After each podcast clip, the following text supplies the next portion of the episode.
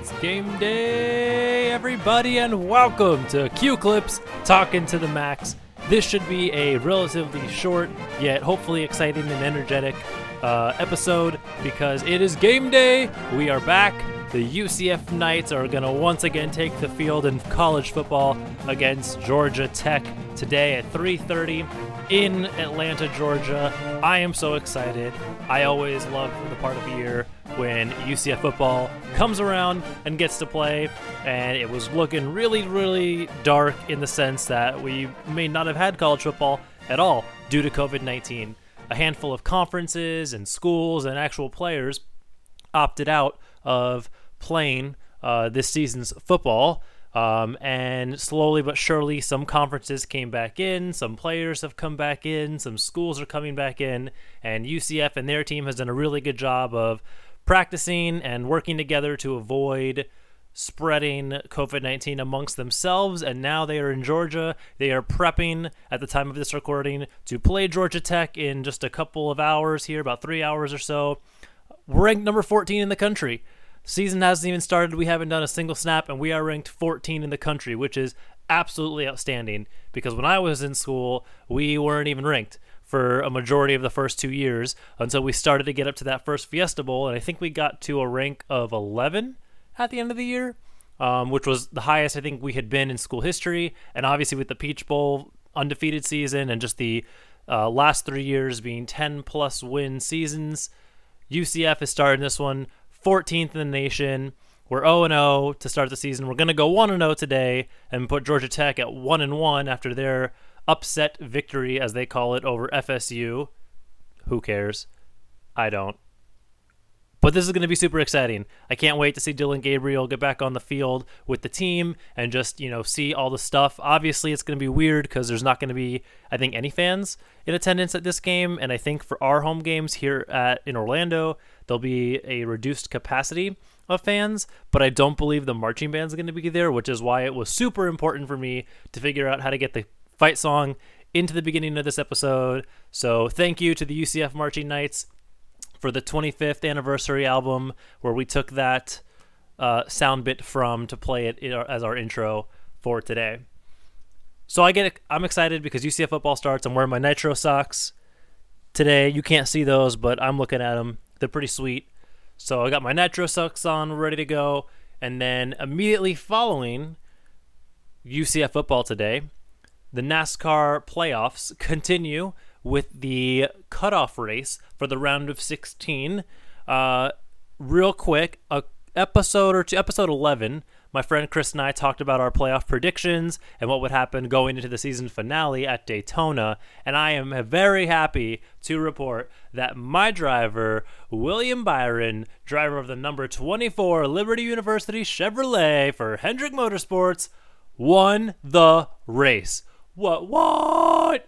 Hashtag 24 ever. He won that race. That was his first Cup win. He's only the second Cup driver ever to win a NASCAR Cup Series race driving the number 24 car. I'm super excited. It was a fantastic race. He made this crazy four wide move going from like the top lane down to the second to top lane, and they were bumping and beating. There was a huge crash, but William Byron won the race. So happy he locked himself into the playoffs. At this point today, though, we're a little bit in a struggle bus.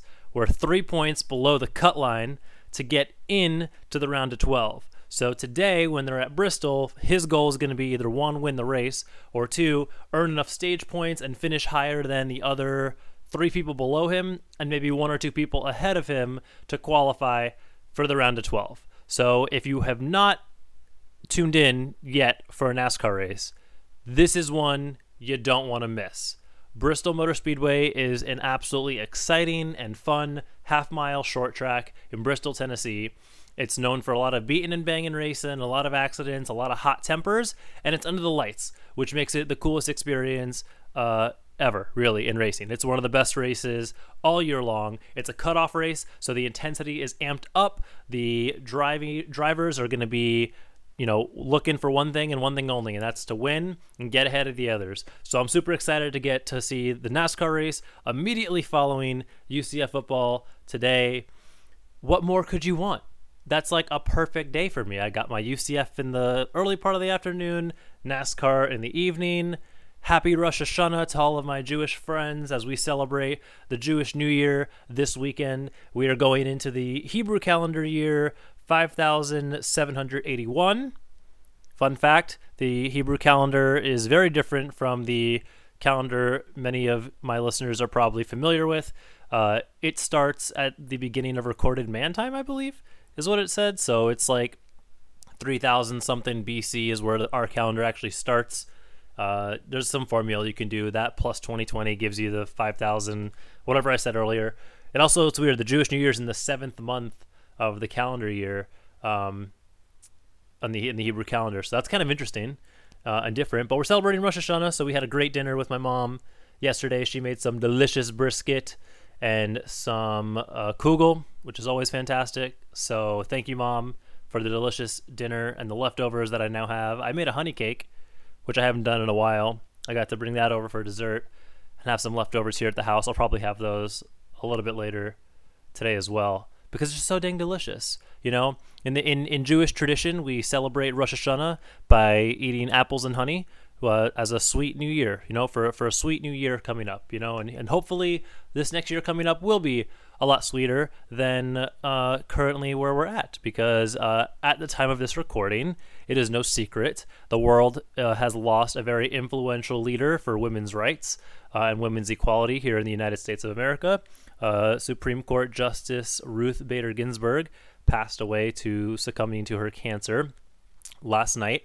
And obviously, the social media world is very upset. My generation of people and, and, and a lot of um, even the, even older people are, are pretty upset about this loss because she was so influential and she led a whole generation to you know seeing the importance of women equality and women's roles in in high positions of authority and decision making um, and so it's definitely a tough loss but it definitely stirred a lot of pots uh, with her passing in terms of who's going to replace her seat when are they going to announce when is the Trump administration going to announce that they are filling her seat and so forth. And and I, I hesitate to get political on this podcast because that's not really what I wanted to do.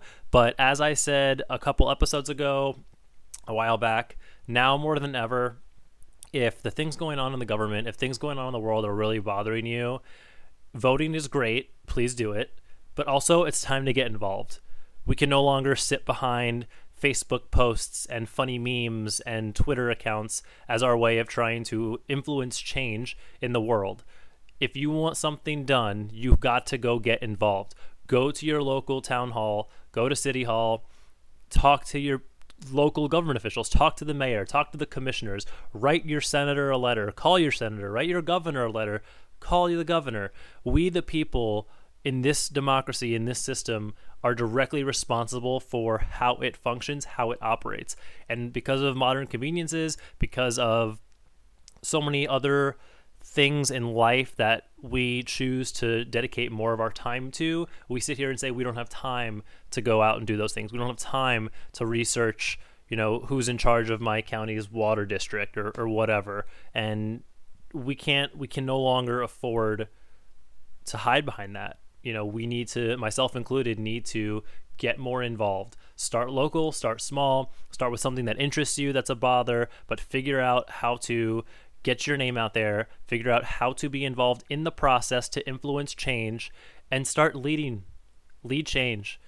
Advocate you know get out there and, and get talk to your neighbors talk to your community figure out what it is that people want come up with a real solution and present a real solution I, I'm getting frustrated seeing so many people get depressed and demotivated and angry and frustrated over nothing but upset Facebook posts and and sad sadness. Like, let's get ready to do something. And I know that sounds pretty cold. I know that sounds a little bit disconnected, but that's where my headspace is at. Is I'm ready to move forward. I'm ready to start looking at how I can make a change, how I can do more to influence this than just a typical vote. So who knows what that's going to lead down to but i know that there's many people out there who are interested in that field and who have studied you know political sciences and can absolutely take the time to go ahead and and make their case heard so if you're one of those people fight your cause get your get your word out there spread your message of peace and love and hope for the future because we need a lot more of it. But you know, we can't do it through Facebook. Not everyone follows you. Not everyone sees all those posts. Get out there and make a proud statement, and let's put some positivity back in the world just like we're going to have tonight when UCF whoops Georgia Tech. And then we get to watch these NASCAR Cup cars go around, and William Byron's going to go ahead and swoop them all again and get himself into the round of 12. Bold prediction alert. Look out. So that's it. I just wanted to come on, make this a really short episode just to share some of these things with you and these thoughts because I was really excited to share them with you all. So if you're interested, 3:30 p.m. on ABC, UCF takes on Georgia Tech. 7:30 on ESPN, or I'm sorry, NBCSN. NASCAR Cup Series playoff race from Bristol Motor Speedway. It's one you don't want to miss, I promise.